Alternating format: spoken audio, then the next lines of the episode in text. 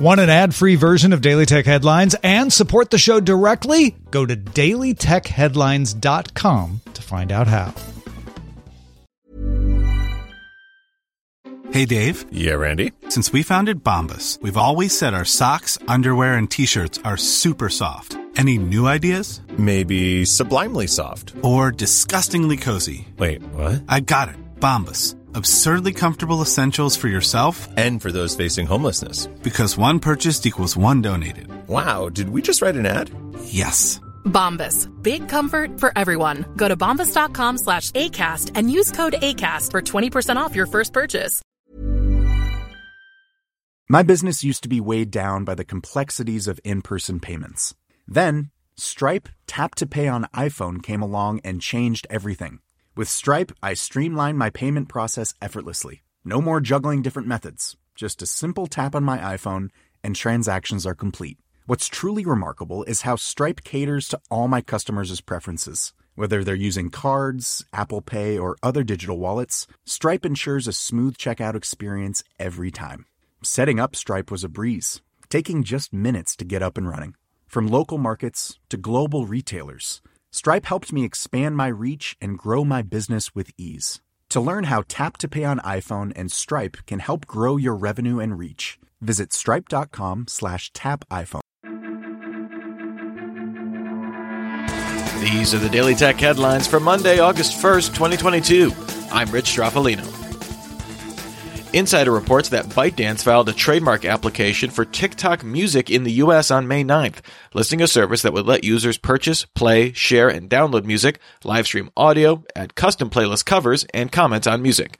ByteDance already operates the music streaming service Resso in India, Brazil, and Indonesia. Apple added Apple Pay web support for third party browsers in the latest iOS 16 beta. Developers confirmed Apple Pay works in Chrome, Edge, and Firefox browsers on iOS. The Register points out that this may be a response to draft legislation in the EU's upcoming Digital Markets Act. India's communication ministry announced it blocked access to Yahoo, PayPal, and several gaming sites, including Steam and Epic Games, citing failure for those sites to properly register with authorities. Under rules released in November 2020, companies must register with the regulator, which has authority to compel platforms to disclose user data and take down unlawful content within 24 hours. Officials say the government may reopen access to PayPal for a short time to allow users to withdraw deposits and will unblock sites once properly registered. Tim Hortons reached a proposed settlement in four class action lawsuits in Canada over accusations that it used its mobile app to frequently collect sensitive location data on users. The fast food chain would offer impacted users a free hot beverage and baked good worth roughly $9 Canadian, as well as permanently delete the data. The settlement still needs court approval. The Economic Times of India's sources say the Indian food delivery service Zomato plans to internally rebrand itself as Eternal. This rebranded company would include its subsidiaries Blinkit, Hyperpure, and Feeding India, which would act as peers within a single organization under CEO Deepinder Goyal. Steam wrote on Twitter, everyone who currently has a reservation can get their Steam Deck by the end of the year. We've cleared up supply chain issues, a bunch of folks got moved up to Q3, and all other reservations are now in Q4. So, check your reservation window. You may have an earlier ship time now. Elon Musk filed a confidential counter lawsuit against Twitter in the Delaware Court of Chancery. The countersuit isn't public, but a version could be published with sensitive details redacted. A new report from Strategy Analytics found that global smartphone shipments dropped 7% on the year to 291 million units in Q2, the fourth consecutive quarter of annual shipment declines. Samsung grew shipments 9.5% on the year to remain the market leader with 62.5 million units. Apple saw its highest second quarter market share in over 10 years, growing shipments 3.3% to 47.5 million, good for 16.3% of the market.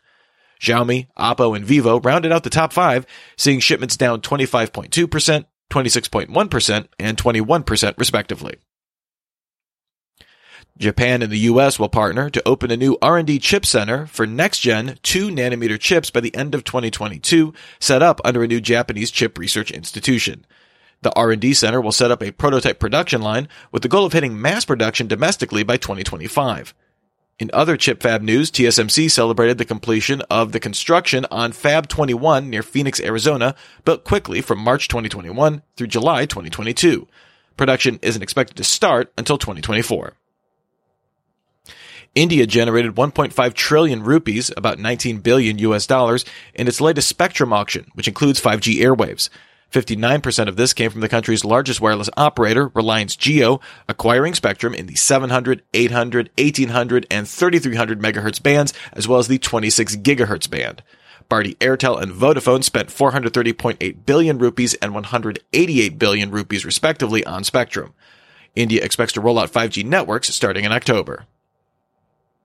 Samsung introduced a new repair mode for its Galaxy S21 smartphone line in South Korea under the battery and device care settings. Once activated, this will hide personal information, photos, messages, and linked accounts, only making pre-installed apps visible to repair technicians. The company plans to roll out repair mode to other models going forward.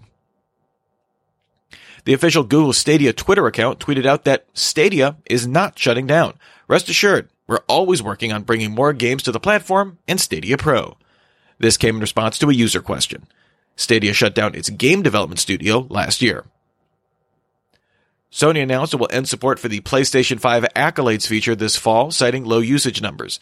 The feature launched with the console, allowing players to send stock encouraging messages to other players during online play, and those would be viewable on a PSN profile. And finally, the retro console maker Analogue released a beta of its OS 1.1 for the Analogue Pocket handheld, adding a library reference tool to show details about attached cartridges, as well as the ability to save states on games with memories. The company also announced it will launch the 1962 video game Spacewar on the Analogue Pocket. The game was originally made for the PDP-1 mini computer. Remember, for more discussion of the tech news of the day, subscribe to Daily Tech News Show at dailytechnewsshow.com. You can find show notes and links to all these headlines there as well. Thanks for listening. We'll talk to you next time. And from all of us here at Daily Tech Headlines, remember, have a super sparkly day.